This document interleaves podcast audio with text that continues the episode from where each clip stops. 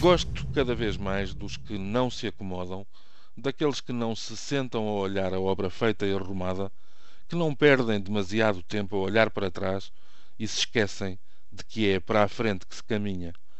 Gosto dos que arriscam, dos que respeitam, mas não se limitam nem imitam, dos que desconfiam e confiam de acordo com cada momento e cada lição de, da vida, dos que inovam sem terem que anunciar essa mudança aos gritos, dos que sabem que olhar por si não é sinónimo de olhar para si, para o umbigo.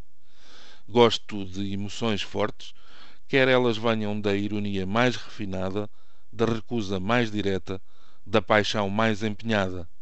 Pode parecer estranho, mas estas são algumas das razões fundamentais que me levam a aplaudir e a apoiar, por todos os meios ao meu alcance, um projeto musical que mudou uma das faces da nossa música, construindo pontes entre estilos e gerações e dinamitando viadutos apenas capazes de nos conduzir ao compromisso envergonhado. Apesar de serem quatro, três eles e mais ela e a sua voz têm um nome singular: Diolinda.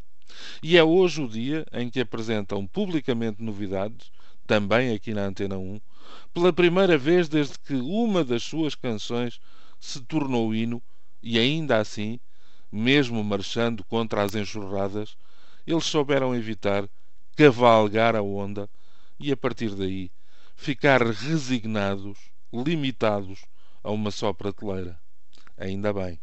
Chega hoje às mãos do público um novo disco dos Diolinda chamado Mundo Pequenino.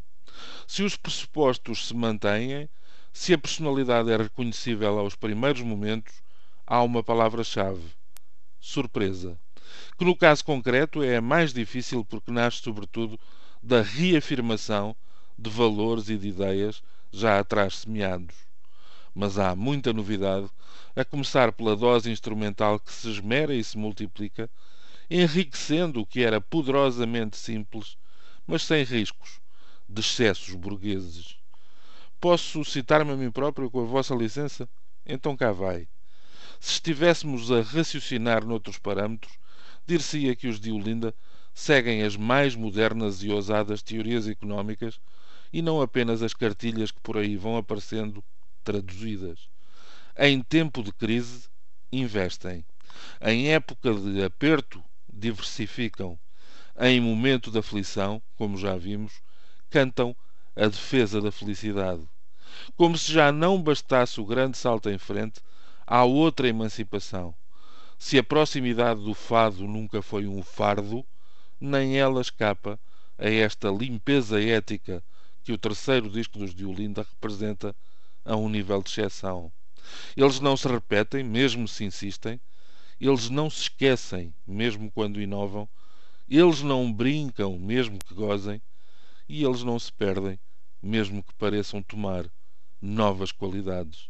No todo, é um disco abençoado em cuja sombra nos protegemos do esquecimento, do desalento, da fatalidade, a cuja luz deliciados nos protegemos. Perdão, a cuja luz deliciados nos expomos à paixão, à força, à magia concentrada.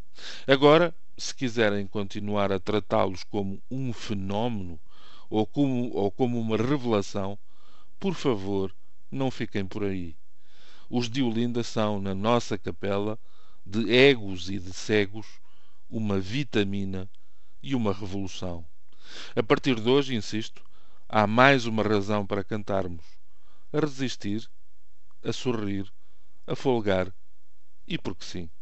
Bom dia.